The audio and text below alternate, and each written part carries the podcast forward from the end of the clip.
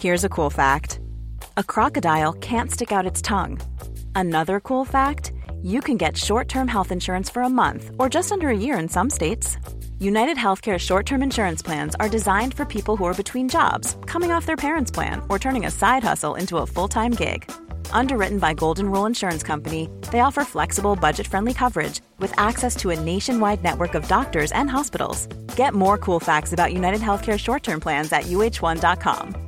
Many of us have those stubborn pounds that seem impossible to lose, no matter how good we eat or how hard we work out. My solution is PlushCare. PlushCare is a leading telehealth provider with doctors who are there for you day and night to partner with you in your weight loss journey. They can prescribe FDA-approved weight loss medications like Wegovy and Zepbound for those who qualify. Plus, they accept most insurance plans. To get started, visit plushcare.com slash weight loss. That's plushcare.com slash weight loss.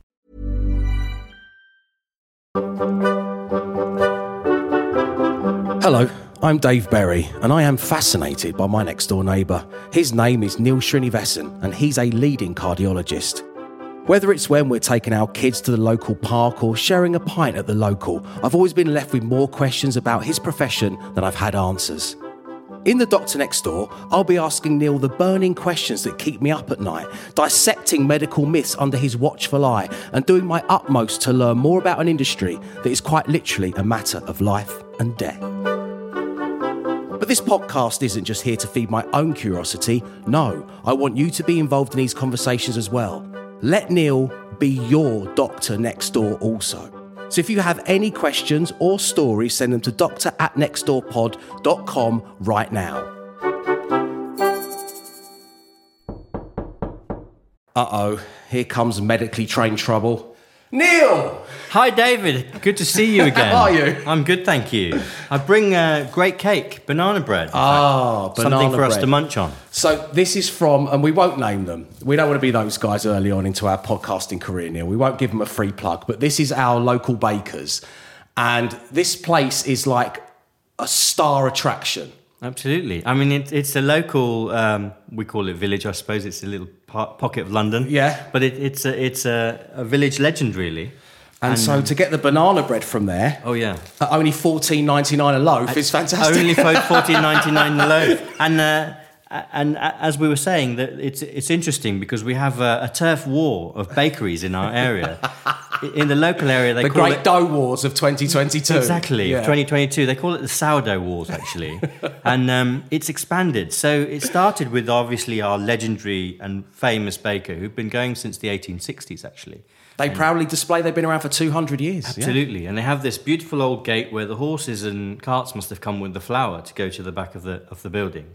But then uh, a usurper came into town.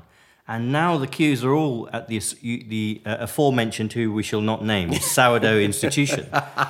So there is huge village upcry with regard to what is happening to our former historic institution. And to make that even worse, David, we've now had a new upstart in town, which is a chain.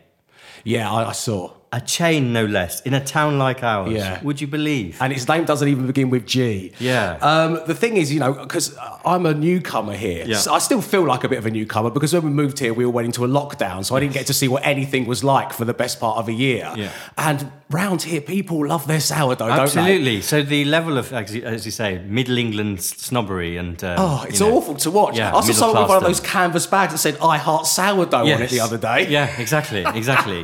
Move over New York, it's sourdough. Exactly. Um, one of the other things I noticed when I moved to this particular part of town is, and we've touched on it before in the podcast, is that people feel that they can just chuck any old tat out on the street, they can put a sign on it, and therefore it's not fly tipping.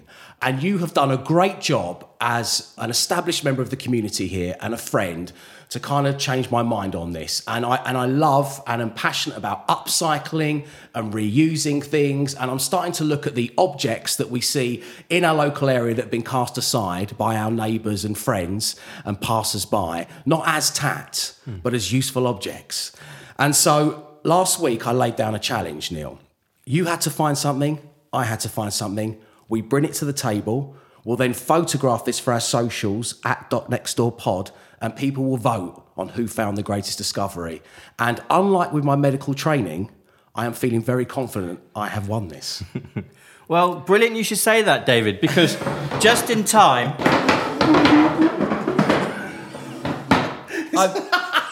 it's all about the theatre of the mind for you, I've Doctor. just brought in two fantastic little chairs that Rufus, my son, had found and thought okay. that would be perfect for Evie and Rufus to sit in in your house and play with.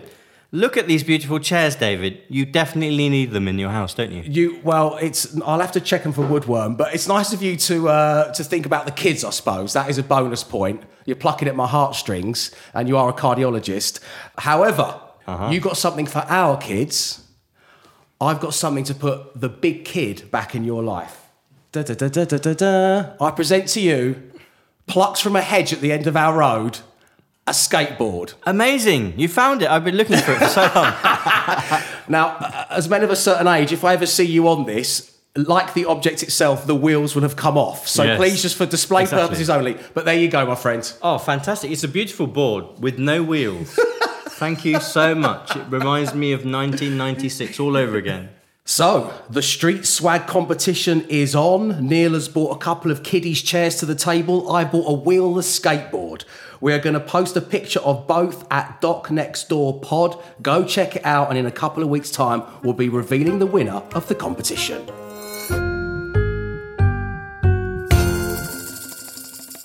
Okay, Neil, listen. We've talked bread, we've talked baked goods, we've talked tat in the neighbourhood. Let's get down to business, shall we? Two things have come together to inspire my first little question for you. Uh, the first is it's Milan Fashion Week. And secondly, one of the things that has caused the biggest stir on our socials is you dressed in your what can only be described as Ewok jumper. Hey, David. I love the Ewok jumper. I've not come here to badmouth the Ewok jumper. So I'm curious to know what does one of the UK's leading heart surgeons wear to work and what kind of attire do the other guys wear? So, great question, and now you see it. I pretty much, when I go to work, I don't really dress up anymore. Things have changed. Right. So, I pretty much put a pair of trainers on, a tracksuit bottom, and a t shirt or a top, and my coat, and I drive to work.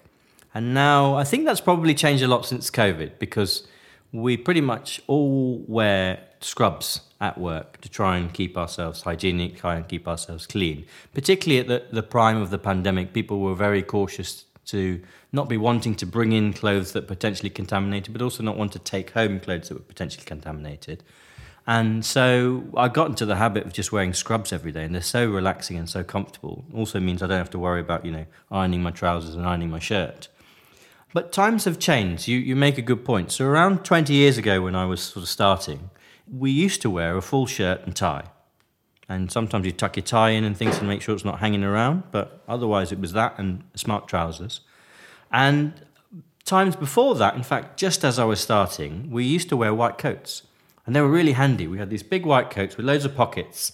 And we had this book, we call it The Cheese and Onion. It's a sort of, looks like a cheese and onion packet crisps, it's sort of yellow and green. And it had everything about medicine. So if you're a new junior doctor and you're like, right, what was that thing again? You quickly look through your cheese and onion like a Bible and go, Wow. right, this is how you do it. And it had these bullet points. So you have your cheese and onion in one pocket, your stethoscope in the other, and you'd have a white coat. And in those days, because I don't know if we, we mentioned before about the long shifts, and, and, and as a junior doctor, first year starting, there were long hours, and we'd do you know seven days in a row. So I used to live in the hospital. There was some accommodation that was sort of attached to the hospital. You could sleep and hear the hospital generator. You could sleep and see the ward and wave at you know the team. It was like that. Okay. And um, and uh, so on the way out, as you went down, this is St James's Hospital in Leeds. We'd go down this long, steep corridor. There's a washing room.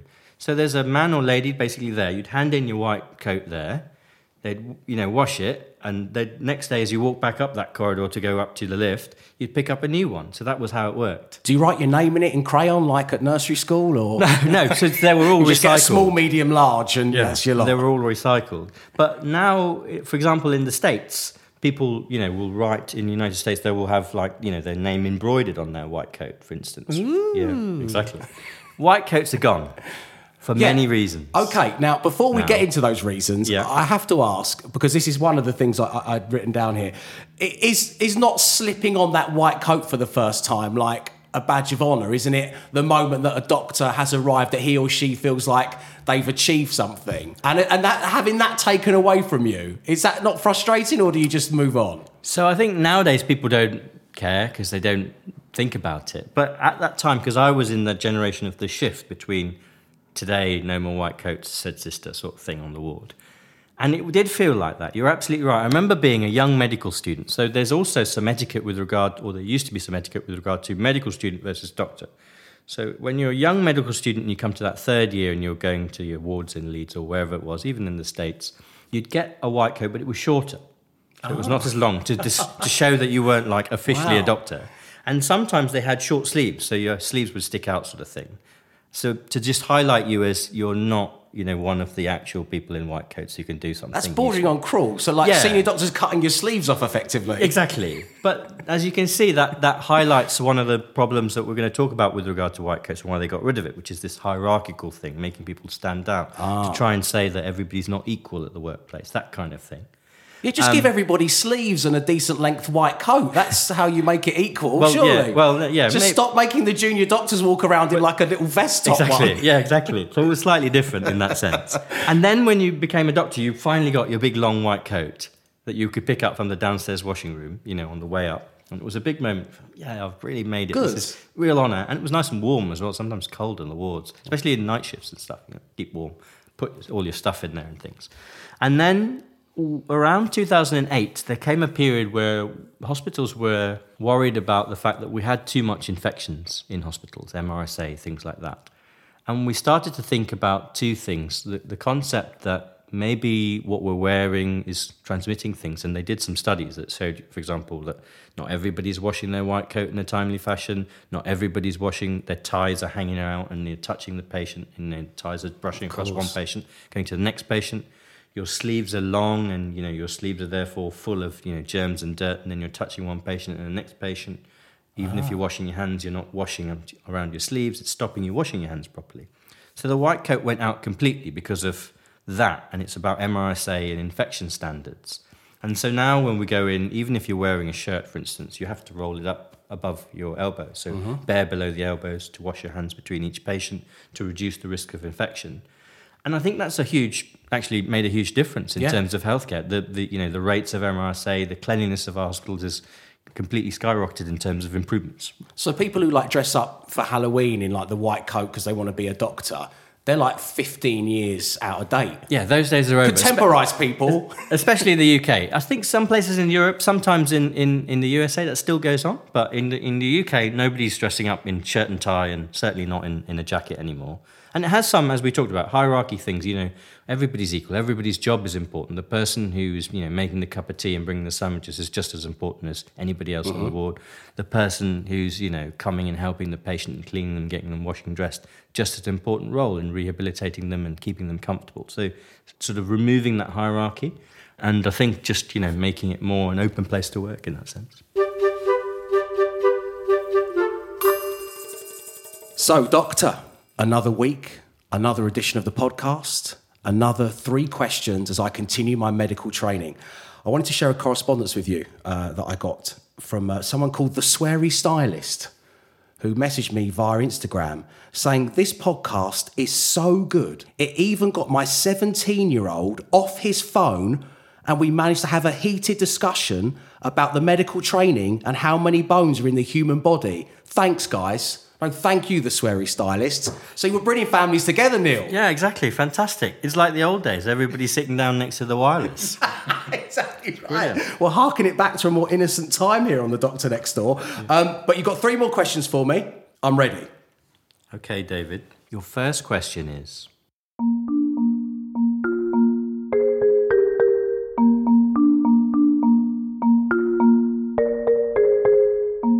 which part of the body would you find the loop of Henle? I thought that was on Brands Hatch.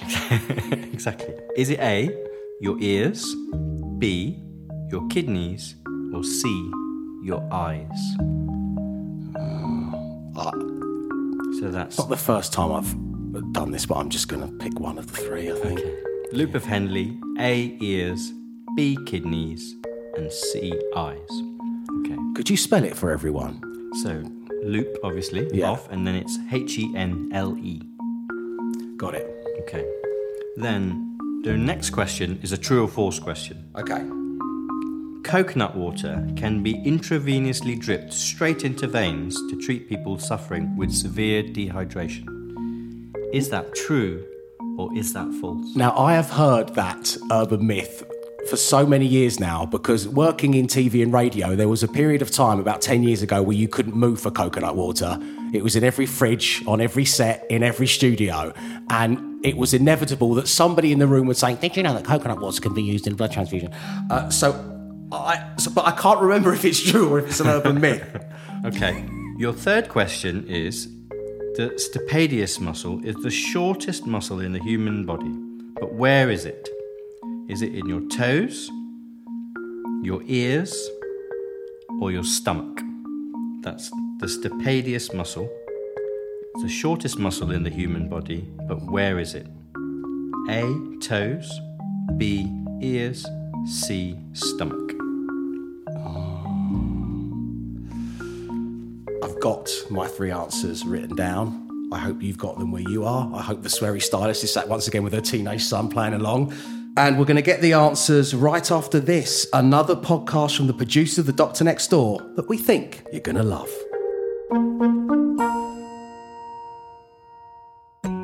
Hello, I'm Jess Phillips, an MP and now for the first time a podcast host.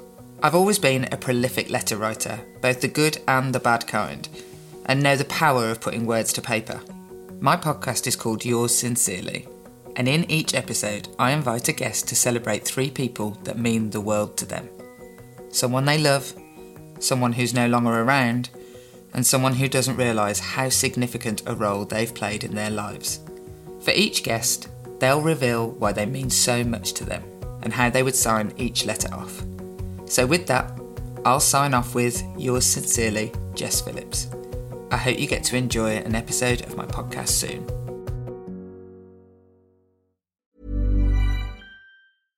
Hey, I'm Ryan Reynolds. At Mint Mobile, we like to do the opposite of what Big Wireless does. They charge you a lot, we charge you a little. So naturally, when they announced they'd be raising their prices due to inflation, we decided to deflate our prices due to not hating you.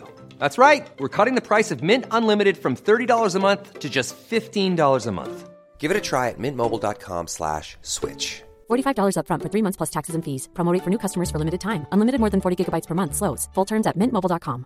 Ready to pop the question? The jewelers at BlueNile.com have got sparkle down to a science with beautiful lab grown diamonds worthy of your most brilliant moments. Their lab grown diamonds are independently graded and guaranteed identical to natural diamonds, and they're ready to ship to your door. Go to BlueNile.com and use promo code LISTEN to get $50 off your purchase of $500 or more. That's code LISTEN at BlueNile.com for $50 off. BlueNile.com code LISTEN. Ever catch yourself eating the same flavorless dinner three days in a row?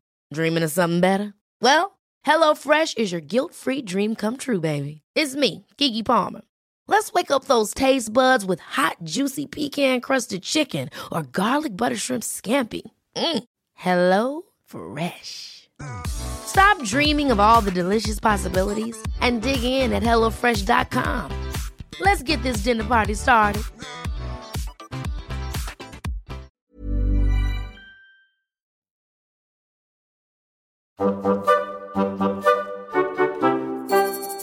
Hello, and welcome back to Doctor Next Door. Now, before the break, Dr. Neil asked me three more questions from the world of medicine as I continue my medical training.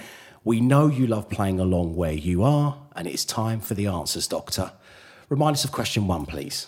So, if you remember, David, your first question was which part of the body would you find the loop of Henle? Was it A, the ears, B, the kidneys, or C, the eyes? What did you go for? Based on uh, sometimes maybe going a little too far while celebrating, parts of my kidneys have felt like they're doing a loop de loop, the Henry.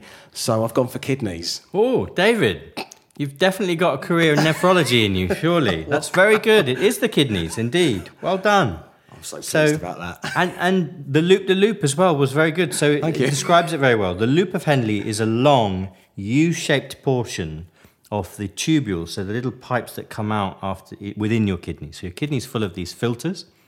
The blood basically is filtered through these little filter sacs, and then the fluid in there goes through this big loop. And within this loop, the function there is to basically reabsorb lots of water and salts and other such things. And so eh, you find the loop of Henle in lots of reptiles, and birds, and mammals.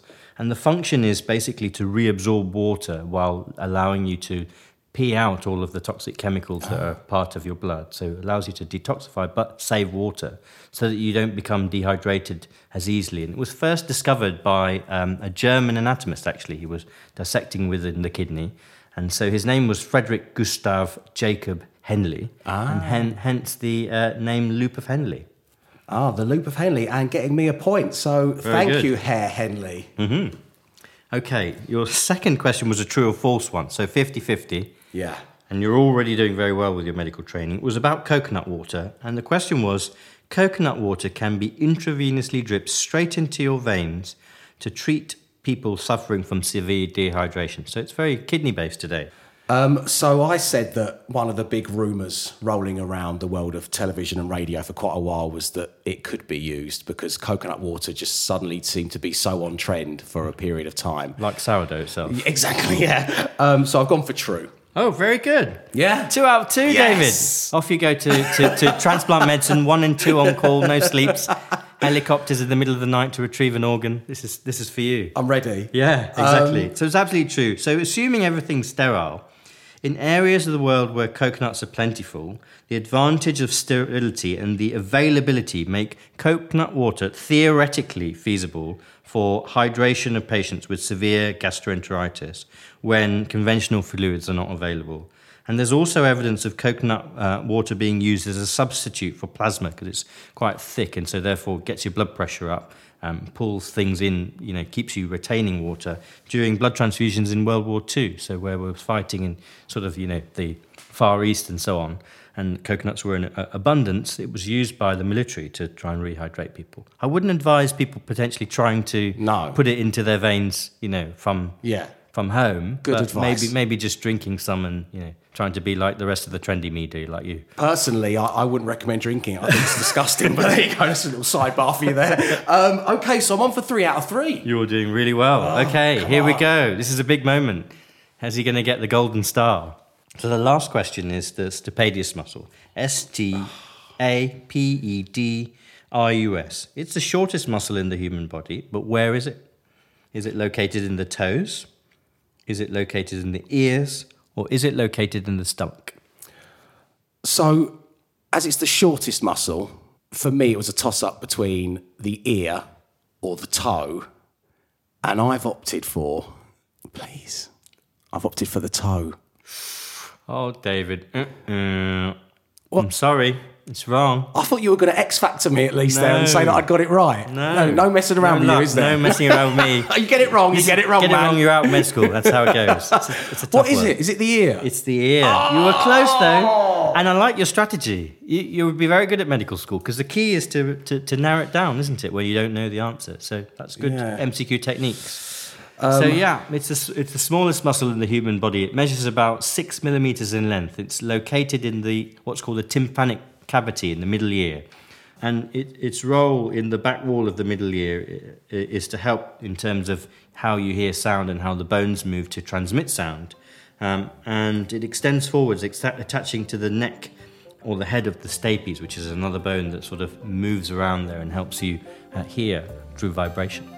Uh, well, I'm not happy to hear that I've only managed to get two out of three. I thought I was going to get a full house. I hope you guys did better where you are. At least I hope you learned something.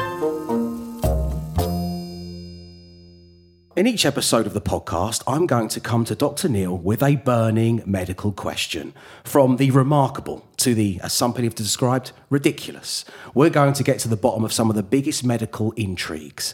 Now, earlier in this episode, we were talking about how the attire that you wear as doctors has changed over the years. In previous episodes, we've touched on the fact that there was a link between surgeons and barbers. And so, the burning question for you today, Dr. Neil, is what was it like to be a doctor in medieval Britain? We're talking the Middle Ages, 5th century to 15th century. How do you think your day would have looked as a doctor had you been around back then? So, really good question, David. There's a lot And to cover There's a there, lot to cover there? exactly. I think this is this is us plugging our new TV show, right, or something in the future. Yeah, Some- we'll be walking across a coastline soon on yeah, BBC exactly. Two. Yeah, exactly. One of those. Yeah. So in the Middle Ages, obviously, there was less regulation in terms of control. Anyone could claim to be a doctor or potionist or anything like that.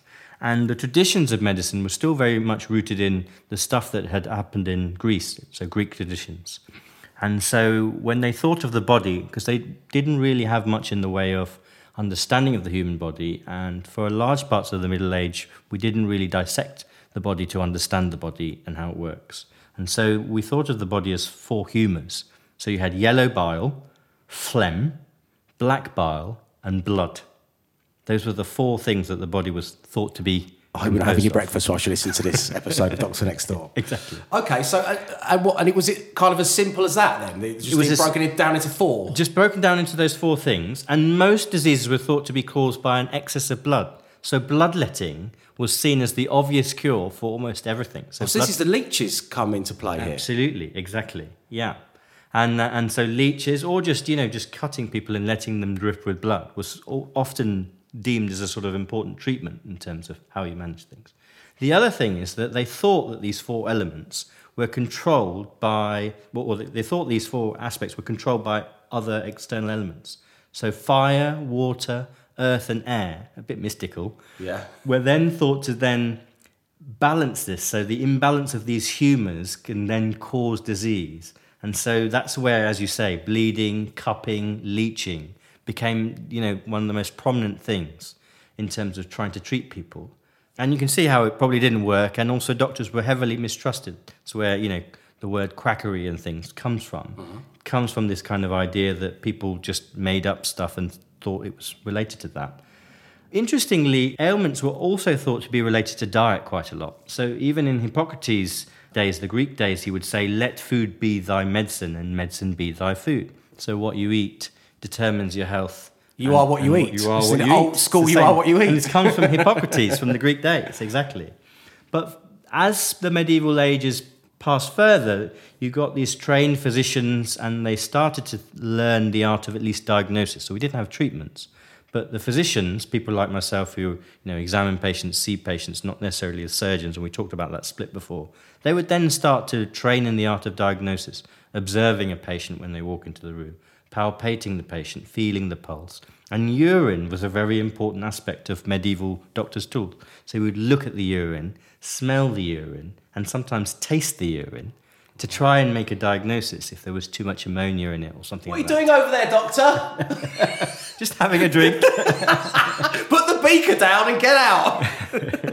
oh, uh, so what, what what were the kind of some of the the famous treatments? Because uh, it's interesting you mentioned cupping there uh, as well as bloodletting. The bloodletting has, has ceased to be, but I I had a cupping session about ten years ago for a bad back. Absolutely. so that's still around. So, what were the treatments from the, that kind of medieval period, and which, uh, if any, are some still around? So, so as you see, that's interesting, isn't it? Because some of those medieval treatments, and particularly alternative treatments, still exist to this day. The other famous medieval saying was, "How can a man die who has sage in his garden?" Which comes to the importance of plants. And it's it's nice that you've come up with how do they treat things because herbs, flowers, perfumes, they formed a large part of everyday life in the medieval world, but they were also a large part of all the treatments that we had in the medieval world. There's a Saxon book called Saxon Leech Book of Bald, written in uh, nine, uh, AD 1900 to 1950. It talks about cures for all sorts of ailments using vapor, herb baths, and uh, those kind of things. And that basically was what then resulted in the prominence in physician, most of physicians in the medieval days then harked from monastic culture, so the importance of monks, because all monastic gardens were not complete without you know, some medicinal plants, and the monks would grow all sorts of things. They became your local herbalist, your local apothecary. Um, and they developed herb gardens to use herbal cures. And uh, there are a whole load of books with, with regard to this. So, books with regard to remedies. So, headaches and aching joints, you would use rose and lavender and sage and even hay. Um, you'd use things like hemlock for aching joints, coriander to reduce fever. If you had a stomach pain or you felt sick, they might give you mint or some kind of balm. If you had, you know, lung problems, you'd get licorice and cough and cold medicines, things that we use still to this day. They hark from those kind of periods of time. And uh, if you needed had a big wound, and obviously wounds get infected, we talked about your love for putting your, your, your mouth into a, a, a splinter rather than trying to use a tweezers or something Oh, that's yeah. sterile, and the fact that you know you can get infected. They would clean these wounds with vinegar in, in the hope of trying to sort of cleanse the wound and stop the you know the germs getting in there. And, and some of those do last till today. If you go to your you know local boots, you'll you'll be able to pick up some of these herbs for treatments, and you'll certainly be able to pick up you know cough medicines and things. And we still use things like you know menthol and things for for breathing. And I suppose it comes from that period of time. What about the kind of the heavy lifting? What about the procedures where you know I've read that you just would bite down on a wooden block and they just hack away at your leg to get rid of it? That's that was a thing that was practiced in this country and around the world for many many years. So that came later on because I think there was a period where people just didn't know what to do and didn't have much to do that they could do. A lot of that came from military surgeons. So so I think there were you know barber surgeons who would go with military troops to try and help them treat these kind of you know awful injuries that would happen in these gruesome wars that they used to fight. And then that then would be passed on as they came back to treatments at home. But absolutely, there was not much you could do apart from, you know, tie someone down with some belts, bite on this bark as I saw your leg off. And most of the time that went really badly because of several reasons. You know, bleeding. Yeah. We didn't have much that we could you know, use to tie off those blood vessels and stop the bleeding. Also, I think we never really understood the importance of sterility. So sometimes the saw or the sword or something was not really very clean. It's full of germs. And then there you are, you know, infecting this leg that you're then chopping off. While a monk dabs you with some basil or something. Yes, exactly. While the monk just, Thank you you, know, thank you, my friend. But Can this I- isn't going to help. Exactly. Can I taste your urine, please? Um, now, whilst what you just said is gruesome, Neil, the most gruesome thing about this part of our conversation on the podcast today, and I wanted to just kind of round it up with this, is uh, when I was talking to the producers of this podcast about my idea about asking what your day would be like as a doctor in medieval Britain, one of the producers came back with the idea of like, what would Dave be in medieval Britain? And I swear to you, I got this on email just before we went to record today. The three suggestions they came up with for me, the host of the Doctor Next Door, was court jester grave robber, or town drunk. Unbelievably gruesome. I think we should get our audience to, to, to, to, to write in and decide and choose uh, for you. Don't do that. Don't listen to the doctors. It's, fine. I'd be a blacksmith, just for the record. So I'll be the quiet monk pottering around my garden with the bees, and we can decide if, if, if Dave is a you know grave robber. I was thinking town drunk actually. what, why are you getting involved in this? You're meant to be my friend. Unbelievable. Doctor Next Door isn't just about Dr. Neil and me. We want you to be part of celebrating medical professionals and to help shine a light on all the incredible work they do. We'd love it if you would get in touch and share not only your questions and stories, but to also give a shout out, for want of a better word, to anyone you know who is your hero of healthcare and you think they deserve some special recognition. So if you want to be part of these conversations and nominate your heroes of healthcare, then send us an email. It's doctor at nextdoorpod.com, or of course, you can find us on the socials at docnextdoorpod.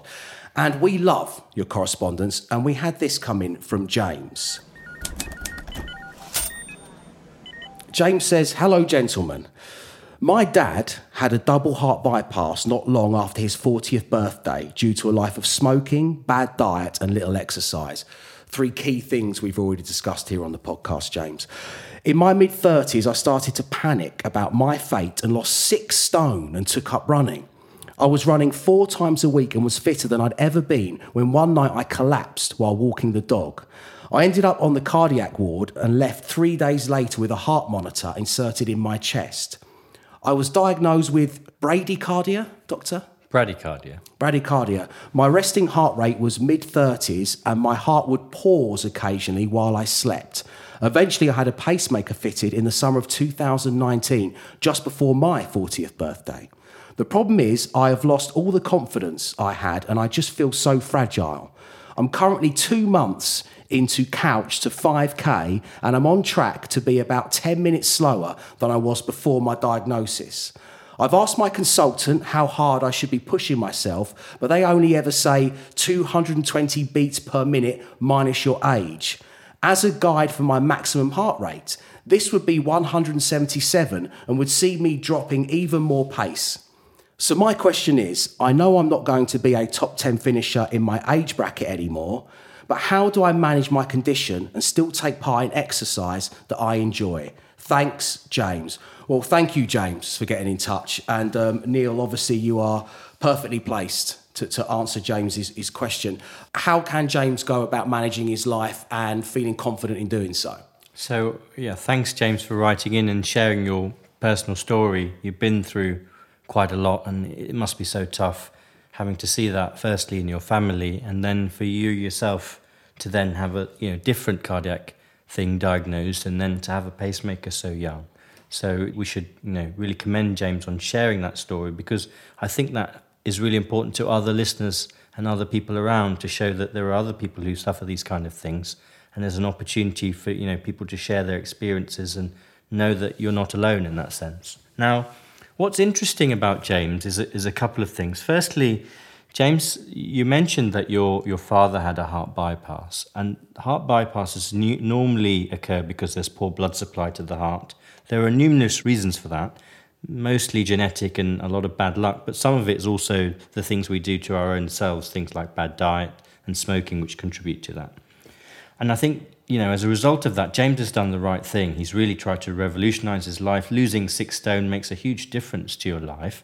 And he's really probably improved his metabolic profile, reducing his risk of having poor blood supply problems to the heart.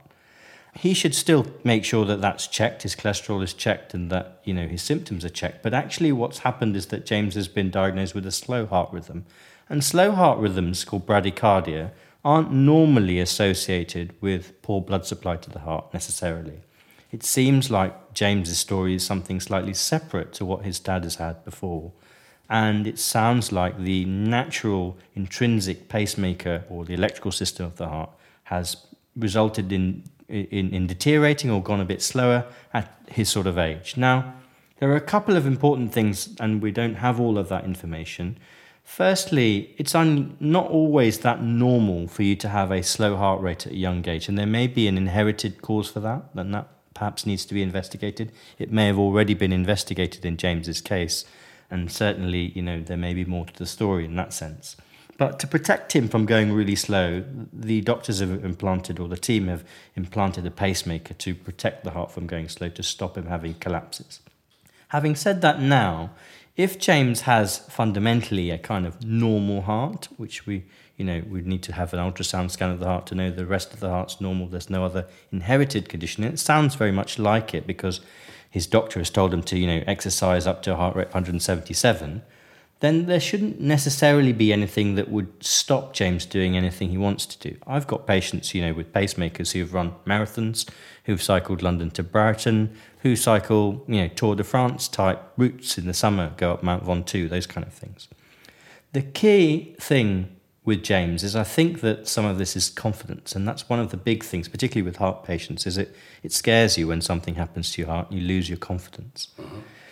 And I think what's happened is that he's had a time off off training, he's detrained, and he's got such high expectations of himself in that I really want to you know, get to the 5k at this kind of level.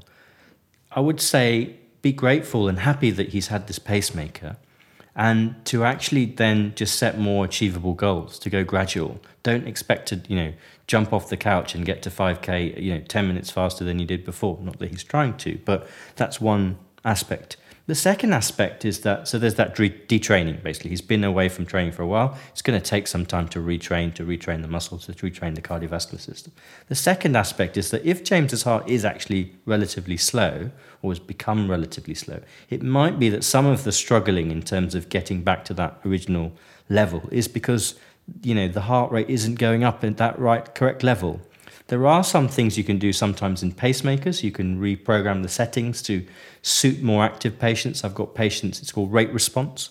So I've got patients, for example, who said, you know, I'm a really active walker and I just can't get up the hill as I would. And then you play with the rate response uh, and they come back in clinic and they say, oh, actually, that's made a difference. Oh, Got up the hills a bit better.